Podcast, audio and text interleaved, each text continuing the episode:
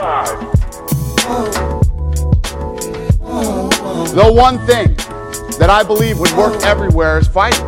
Because it doesn't matter what color you are, what country you come from, or what language you speak. We're all human beings, and fighting's in our DNA, man. We get it and we like it. Hi, I'm Michael Morgan, and welcome to the second episode this week of the Wokecast. Coming back to the Wokecast, the the the the myth, the legend. She's, I mean, don't call it a comeback. She's been here for years. It's G from Woe TV. Yes, recognize I'm back. Hey, Mike, how are you? Well, I'm not as good as you on the streets of DC, no less. So, I mean, break it down for our listeners. What are you doing in DC? Why are you actually literally on the streets of DC right now? I am literally at the 2000 block of Connecticut Avenue because I am here for UFC DC Media Scrum and also for yes, and also for the fight on Saturday. Right. Bop, bop, bop. So I need some sound effects in there, some Right. explosions, some kind of like horns. and- gunshots or something. Yeah. Right. but yeah, like um I'm back at it just like UFC 244, so I'm on the ground and I'm here and I'll also be at the fight on Saturday. So I've been a little busy. Now, you know, all jokes aside, I, I think, you know, we need a real moment of silence for Walt Harris, who, you know, was due to fight Alistair Overeem. Now, the fact is, um, we all know the tragic circumstances why he had to withdraw from that card. And I have to say, having, you know, followed the story from the start and being really, really hopeful that, you know, there would be a, an alternative ending to this, it's a real sad outcome. And, you know, I have to say, the way in which Walt is actually dealing with this whole situation is with dignity and with grace. And, you know, he does show us an exemplary um, side in terms of, um, you know, how he's actually dealing with this. You know, he's, he's got to be commended on, you know, holding it together. So, you know, a moment of silence, silence for Walt Harris and his entire family. Absolutely. Um, the mood there, in terms of the fact that you know, I'm guessing the conversation has actually touched on, you know, what actually happened. How is the mood there? Or are we looking at um, a, a more sedate or somber event? Well, during the media scrum, um, this uh, tragedy did come up quite often with the fighters because the media just wants to know how they feel, especially Overeem and Rozenstruik. And also, I know they directed some of these questions to Ben Rothwell as well, you know, particularly folks in the heavyweight division. So, um, overall, everyone was heartbroken, and especially um, Rozenstruik and also Overeem both stated that they have daughters. Overeem has three daughters, and Rozenstruik has two, and both of them were just at a loss of words because they could not even imagine being in his shoes, being that they also have daughters. So they both said that if this had happened to them, they would be no good, you know, devastated, and that they would pull out as well. But overall, all of them just wanted to just, you know, support him and just show how like upset and sad they were and that they were here for him from the MMA community and Ben Rothwell as well you know he um, apparently is Christian so he did mention some prayers and and you know he Right. resorted to his faith and he said the sweetest thing you know that he just literally wants to give Walt Harris a hug and he wouldn't even say anything to him. So it's hmm. we've had some touching moments in the media scrum in regards to the tragedy and Walt Harris. You know, I, I know it's no consolation, but I read, I think it was either this morning or it was yesterday, that this particular individual responsible for this heinous crime is facing the full extent of the law. And I'm, you know, I, I'm, I'm, I'm, I suppose, torn on this, but I think justice will ultimately be served, and it's going to be served with him actually losing his life. He's actually facing the death penalty for this. I agree with you. I'm torn on my own thoughts of the death penalty, but I will say this I'm former law enforcement and I support the state laws. And if that Yeah. is something that is supported in his, you know, in that law, in that state rather, then the state has to move forward with it. And um, mm. it's really just not my place to have an opinion about how I feel about the death penalty. The state is going to move forward, and he's done something heinous. So he has to pay the price according to the state laws, and that's what's going to happen. And you know, I won't shed a tear or feel any type of way about it, especially if he yeah. if he is found hundred percent guilty. This isn't you know, this isn't one of those like oh you know, there's evidence where you know we don't know if they're innocent or not. If this person is hundred percent guilty, then you play by the rules of the state, and you know that's that. And and that's why you know I, I, hesitated there, and that's why I was you know initially torn.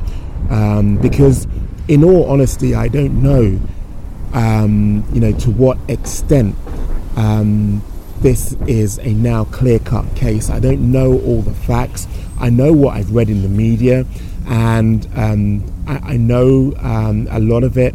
I've been reading is from an emotive point of view. Right. You know, having you know having children myself, I, I, I do feel exactly, um, you know, the emotions attached to this and how you know a lot of people are looking at this yeah. as you know what effectively on the face of it looks like a clear cut case but you know that is the thing that makes me feel torn in that let's just park this case just for a second in terms of the death penalty i do feel that you know there have been miscarriages of justice in the past there have been people who yes. have been um, wrongly executed yeah. and just from what I've seen and from what I've read, disproportionately, it looks like it does affect a lot of African American individuals. Now, the fact is that, we we have to go on what we know right now. What we know is that this particular individual has been identified as the perpetrator, has been identified as the killer, and to that well to that extent, I really do feel his crime befits yeah. the death penalty. Yeah. Yeah, I, I, feel the same exact way that you do. The reason why I have an issue with the death penalty is because there's some innocent people that have been killed. And, you mm. know, our justice system, no matter what country you come from, is flawed. And now we're playing with people's lives as far as who gets to say, you know, who gets to say, oh, you get to die by the hands of the law and you could be innocent. And then we didn't always have DNA to prove people, you know, innocent and whatnot. It just gets kind of like murky for me because if, if, if we could just save one person from not dying and, and from the death penalty i'm happy with that. But at the same time i'm torn because if all the evidence proves that this young man did this heinous crime and his yeah. state laws state that he is due to die i mean i can't really stand in the way of that. I'm not exactly going to protest and fight for this man's life. He took someone's life. So I, I'm, I'm torn. I can advocate against it, and I can also be like, well, those are the rules you know. Mm-hmm. But um, I, I, can't say if he's guilty or not. It's just I'm like you. I'm doing a lot of reading. It looks pretty bad on his part. There's also some mm. um, co-conspirators involved here, and we just have to sort out all the evidence and hopefully let the justice system prevail and do what they need to do, as as far as prosecution and I, I, firmly believe that they're they're going to pay the price. There's just so much media attention to this. She's a beautiful young lady. Um, mm. Walt Harris has the backing of the UFC. They're going to move forward with this case and, and prosecute him to the fullest extent of the law. I firmly believe that. Well, I, I really do hope. You know, justice is definitely served. You know, it's, it's one of those horrible, heinous um, crimes where, you know, if, like I say, 100%, it is him you know, I, feel that they're proceeding in the right way, and you know, finally, you know, there will be justice in this. But you know, moving away from that slightly, you know, it's a it's a horrible topic to be um, dwelling on, and um, you know, my thoughts go out to Walt and the rest of his family. But you're actually on scene for, well, Overeem uh, is going to be in a quite a massive clash. I feel this guy has been on a uh, on a tear, Rozenstruik, since he's been in the UFC. He's dangerous, and I feel that this is his his moment to shine. This is basically uh, a moment where he's going to be tested. I mean, what what's the thoughts on the ground there? I mean, first of all, let's deal with yours, and you know how you're actually looking at this challenge, and you know how you're looking at the matchup first up. Well, initially when the fight was announced, I was um, a bird, like everybody else on MMA Twitter. I was like, "Oh God, Overeem's going down again." You know, his his chin, mm. his chin, and then I had to calm down and really take things into perspective. And then now that I'm here on the ground listening to both fighters, I, I think that um, Overeem is very well prepared for this young man. But at the same time, Rozenstruik's confidence is, is speaking to me here. And he's totally. Just, just, he's, just to jump in there, you, you said that you, you, you said that Overeem's prepared for this. How is he prepared? Is, is that a mental thing, or has he moved camps yet again? Because I think that's part of the problem. The jumping from camp to camp, almost though you know he, he's bed hopping and he hasn't actually found his home. I mean, what is it that makes you feel? I mean, you're there on the ground. You've seen him speak. You've been speaking with him. Yeah. What is it that's made you feel? You know, he's definitely settled now. He's got his house in order, and um, he's prepared fully for this. Well, he's stating that the camp that he's at right now, I don't have my notes in front of me, but he the camp that he's at right now is his home and he plans to Is stay he there. still with Jackson's? Um, I don't believe so. I my notes are in my bag right now, so I don't have it in front of me. So I can't remember the particular camp. But what did strike me was that he was adamant about um, saying that this particular camp where he's at, he's staying and he could see himself there for a while. So that answers your question about, you know, him finding a home. I just wish I knew the home off the top of my head. Excuse me, listeners. Um, but like I said, I'm on the street, so it- yeah. Yeah. Is it stateside or is it is, is he back in Europe? No, he's stateside. Oh, okay. So he's stateside. He's enjoying his camp, um, and he's found a home. And secondly, he just believes in his experience. Do you know? Like he's just like, yes, I understand that Rozenstruik is is, is a, a powerhouse right now. He's got these um, finishes and whatnot, but I am an experienced vet, and he's he's seen this before, and he's learned from his um, you know, that devastating knockout from Francis Ngannou. And if you think about it, Francis and Rozenstruik were kind of they're kind of parallel. They're similar to each other. Both of them were up and comers and knocking people out left and right as they met Overeem. And you saw what happened when Overeem um, came out swinging for Francis. He was the one that saw Yeah. the, the you know you know he got launched, and so I think he's like learned from that. And then he's another one. He's very quiet. He's very confident. He's it, it's like another day. It's like a, a day in a, you know in the park. He's taking a walk and he's he's not really perturbed by anything that um, Rozenstruik is going to bring to the table. And Rozenstruik, what what he's, he really isn't like he's just I'm calm, sorry, I- cool, and I- I- collective. I, I've got to laugh because I don't know how anyone who had their chin touched in a manner that actually switched your button off can say that, you know, you're not worried about someone else who has KO power to actually launch you to the moon and back. I mean, it might be that he'll be waking up in Wakanda for this one because if you look at his past fight, he is a vet, as he rightly points out, but he is a vet in terms of how many times his chin has been touched. Now, I believe it's Look at- 13 to 16 knockouts in his whole career. They- it's it's between well- 13 and 16. Hmm, you can't train your chin for knockouts, and once your chin goes, it just takes a tap, it just takes a touch for you to be launched. Well, but the funny thing is, Mike, this is my second media scrum, and I'm always the person that's like, "What is your game plan? Like, tell me what you're Mm. gonna do." And they literally they won't tell you. So what happens is, is that they reek of confidence, and you're just like, "Wow, what what's the secret weapon? What what do you have in your back pocket?" And they won't tell you. Because I'm telling you right now, he reeks of confidence and he doesn't seem bothered at all. But me and you are thinking the same thing. Like, sir, you remember your chin and what happened with Francis Ngannou? Are you not, Yeah. you know, like, what are you going to do about that? And meanwhile, That's different. Rozenstruik is like, because I asked Rozenstruik myself, I said, "Are you prepared to grapple?" Because there's a there's a possibility that you know um, Overeem is going to just straight up grapple. You just never know, and he's an accomplished grappler. People don't realize that they they forget. And I asked Rozenstruik, "Are you prepared to grapple?" And he turned to me and said, "This is MMA." Of course I am. But he said, hmm. I will grapple with him, but eventually I am going to find his chin. So it's not like he Rozenstruik said, "Oh, I'll submit him if he wants to take me to the ground." He's like, "No, I, I'll, I'm prepared to grapple, but I will find his chin at some point," and that resonated with me. I, I'm, I'm worried. I tell you why. Grappling's not hardwired for Alistair Overeem. Given his kickboxing background, given where he's come from in terms of K1, in terms of um, stand-up fighting, he is a stand and bang man. Of course. I don't see him uh, relying on his grappling or that being his go-to. I feel the game plan is to go in there and to outsmart, outbox and try and get the KO before Rozenstruik does. Well, he better that's keep his why I'm worried. tucked because Exactly, because he never does. right.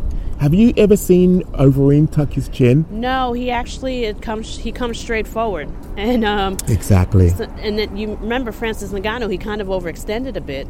And then Mm. also too, as far as um, Alistair's um, grappling, he's not really the type to go in for like a takedown either. He kind of starts from the clinch, and I'm worried that Yep. if he goes in from the clinch with Rozenstruik, who can fight, you know, backpedaling or coming forward, but Mm. particularly backpedaling because he'll be in the clinch, that he could clip him with another, you know, jab like he did with you know his other opponents like uh, Crowder, and then or, or maybe just even a, a hook like he did with Arlovski. So it's like it's concerning a bit. But I will say this, Michael. I'm gonna believe it or not. I'm gonna put my money on Overeem. He sold me, and Wow. I, yeah, and I think he's a vet. I think I think he's carefully planned this, and his um experience is gonna is gonna get it done for him. I just think he Now, learned a hard confident- lesson.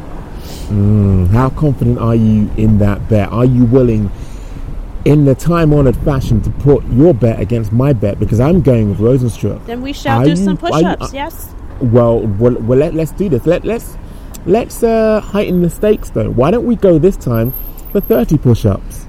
Ooh, all right. How you like them apples? I like that. That'll motivate me when I get back in New York to start pushing and get my um, butt in the gym. I've been slacking. So yeah, Uh-huh. not a problem. Thirty push-ups Okay. Okay. or press-ups, Now- as you like to say. Now, in terms of the other um, runners and riders, those people who you had access to in terms of the scrums today, I mean, who else did you speak to and um, what was the flavour of the day? Oh man, I had a very interesting conversation with Rob Font, and I wanted to interview him for the podcast so quickly, and he agreed to, but he didn't have the time to. And the reason Ah. why is because Cody Stamann is a, is a previous opponent he was supposed to fight. Cody came into the media scrum today talking big shit about Rob Font. He said he was a nobody. He was, you know, he didn't. He, he there was no reason why he needed to fight him. Nobody's talking about Rob Font. Like he went in. So you know hmm. me in in woke ass fashion, causing trouble, slid right over to Rob and hmm. was like, "Did you hear this?" So I sure did start clucking with Rob, and I was like, "Sir, did you hear this?" Matter of fact, I tweeted about it. Let me read this to you.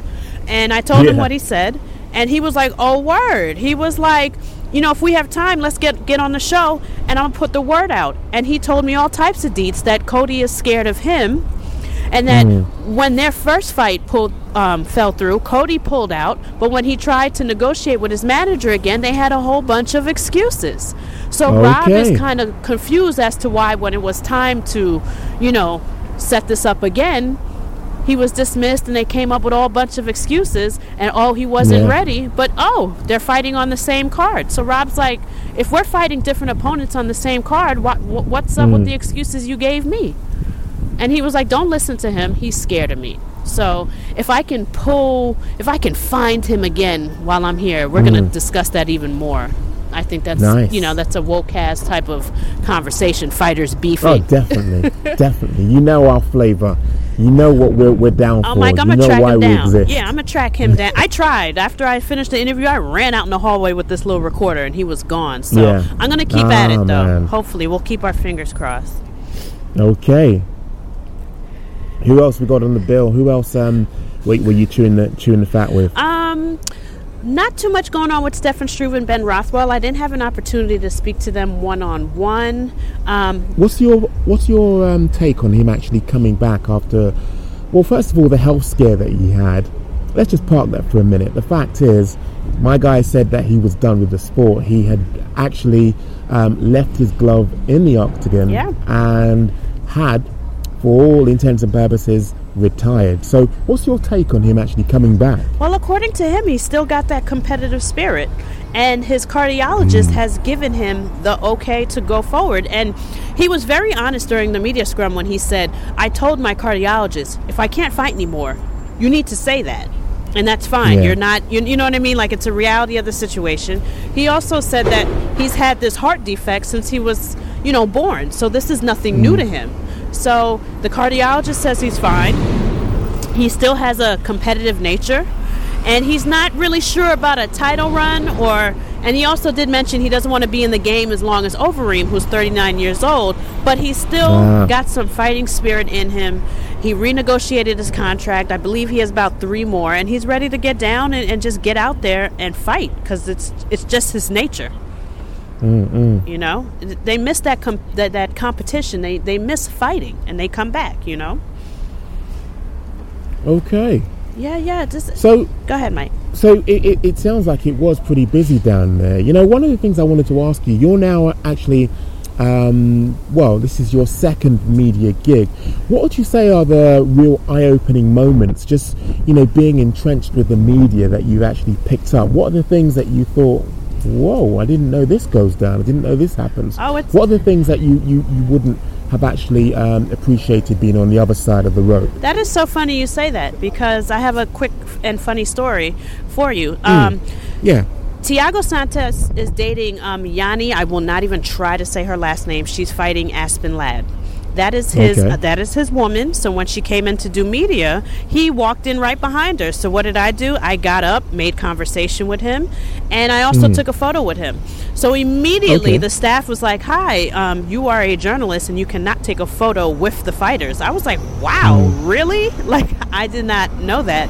And plus, he's not fighting on the card, so I, he's he's a spectator himself looking at his woman just giving media scrum. And they just made it very known that you know journalists are not to take photos with fighters. But i have no regrets because i told him before i walked away i was like man you know i'm a huge fan and i hope that you get your chance to beat jon jones again. And he whispered in mm. my ear next year. And i was pumped. So it was worth Wow. it was worth the scolding from the staff Okay. but that is something that I did learn. And then if I ever do another media scrum, which I hope to do, there won't be any selfies or photos with the fighters. Yeah, there is an element of um, you are supposed to present a non-biased side. You're supposed to be non-biased in your reporting, and um, obviously taking selfies with fighters gives the impression that you are on one side of the fence rather than the other. Which Plus, which is crazy. Because I mean, I- I- I Michael, suppose- we're fans as well. You know. Oh, but but I suppose there's an unspoken code being a journalist. Yes, it's okay to be a fan. It's okay to have. Um, it's okay to have fighters who you know you have a preference for, but in terms, excuse me, in terms of reporting, you have to present a balanced view, and, and uh, a balanced view is naturally obtained by actually you know, putting yourself in the same camera lens as, unless you're actually interviewing, same camera lens, um, taking photos. So that's interesting you say that, but I was just intrigued from um, your point of view that for me, uh, I think when I attend events, one of the frustrations is um, not being able to have one-on-one interviews with the fighters. In terms of the scrums that went down today, did you have the opportunity to kind of like, um, first of all, get your questions in, but secondly, how frustrating was it? Because you've actually done one-on-ones down, you've also done scrums. Which was your preference, and how frustrating was it?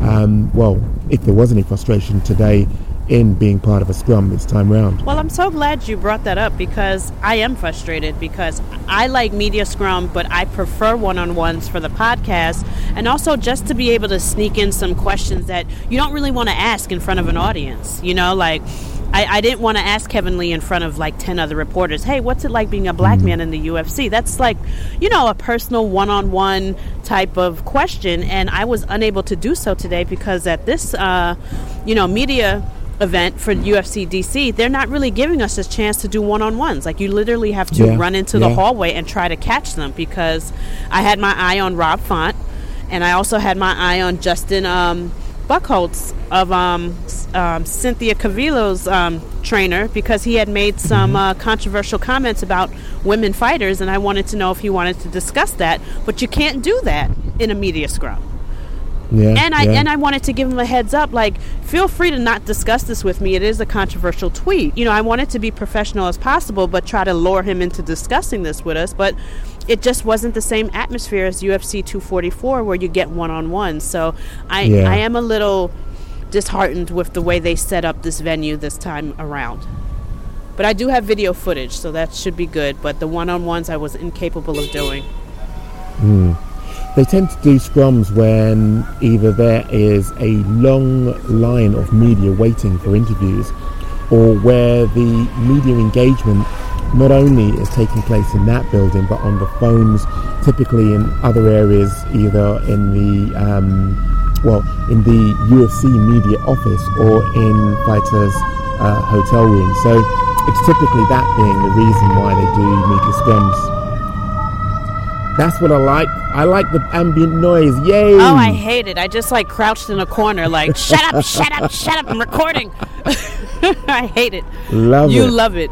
But Mike, have you experienced that before? I mean, you've done more of these than me. This is my only. This is. I'm still learning the rules. I didn't even know I couldn't take a picture mm. with them. And secondly, I totally expected one-on-ones because I'm spoiled from UFC 244 media. So, have you experienced where you just show up and you just have to do this in a group? Yeah, I, I tend to try and stay away from media scrums because you're not getting anything exclusive. You're not getting anything which will add to your individual traction. If everybody is all going for the same material and everybody's getting the same answers, it's basically um, dulling your um, opportunity to shine and your opportunity to take things off in a tangent where you know it's totally off the beaten track in terms of subject matter.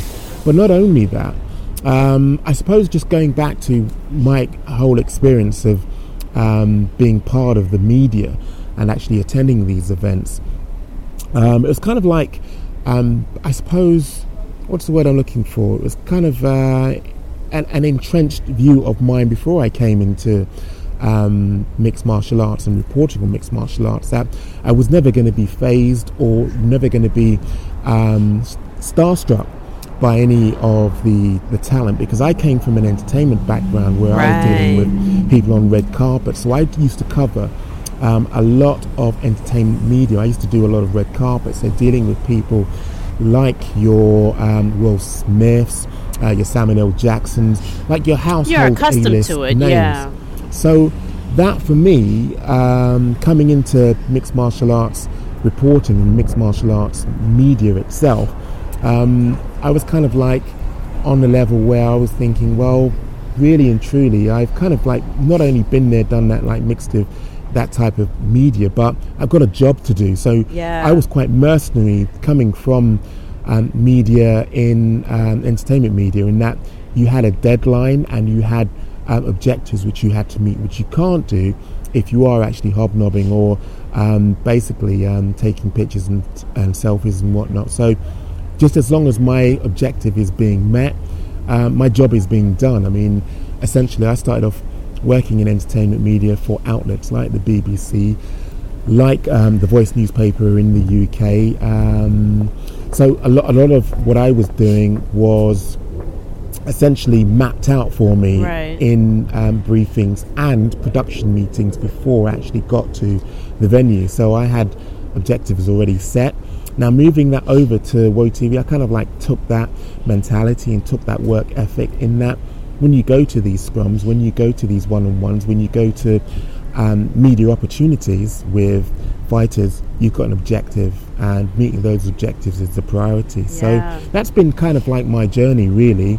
Um, having come from that background, I've kind of like transformed that or taken that over with me to MMA media and uh, MMA reporting. You sound like an OG, Mike. Unlike my rookie ass taking selfies and being a bird. you know, I was a bird back. I have bird moments. I try my best because I don't get starstruck, Mike. It's weird, but I Mm. do get a little bit starstruck with MMA. Like in in my Oh, right. in my profession, when I get around celebrities, I don't give a shit. You know what I mean? but like Thiago Santos walks in, I want a picture with him. You know what I mean? And I also I wanna I wanted one on one so bad. I wanted to pull like somebody, trainer, Thiago, even people that weren't on the card. Like let's talk, let's get you on the WOCAST. And it was just so difficult with the group media scrum. You know, I was. Uh, yeah, I mean, I'm enjoying myself, and I'm very happy for the opportunity. But it's it's a very different from UFC 244. Very different. I suppose the buzz for some people is a little bit different. Like um, for a while back, I was working with ESPN, stateside um, ESPN, and we, well, I, I was actually flown um, around Europe by ESPN to report on these events. And for me, the buzz was actually seeing my content on the ESPN, co-badged with Woe TV. Oh, that for me was where I got the buzz. Yeah. I didn't really get a buzz of actually um, meeting individuals who, you know, for you know some people are, are, are superstars to them.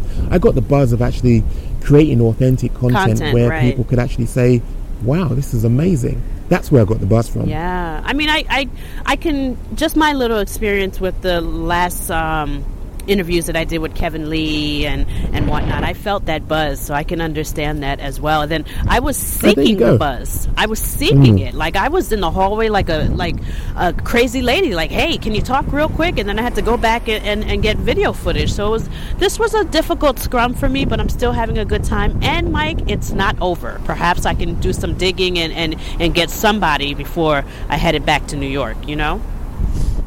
We'll put it this way we'll be keeping our eye on your Twitter feed just before we wrap up this episode, the all important details, because I take it there'll be more content coming, whether that be video, whether Oh, that yeah. be audio, Oh, yeah. whether that be tweets and whatnot, sharing your insight. So it's G from Woe TV on Twitter. You can get me at Mike Woe TV on Twitter too if you wanted to continue any of the discussion, any of the topics which we've picked up here. It'd be great to discourse with you on Twitter. Absolutely, yes. We got um, weigh-ins coming up and the actual fight, so I'll have more content on my page. So listen to Mike and just check me out and look for more stuff about UFC DC. Tremendous. Well, until the next time we actually speak, which I understand that to be for the Monday edition of, um, which is a massive edition actually. When you think about it, UFC 245, Woo. there are a lot of talking points. That card is absolutely stacked. We're going to have a lot of um, obviously fallout from UFC DC Yeah. to also And- discuss as well. So And we'll wrap up UFC DC because we'll have the results of that main event, the co-main, and we'll wrap it up. And, and we'll see who's doing push-ups, and we'll talk about UFC 245, brother. Exactly, alongside Kairos and Chisanga Malata. So until next week, Yeah. make some trouble. Always, Mike. See you later.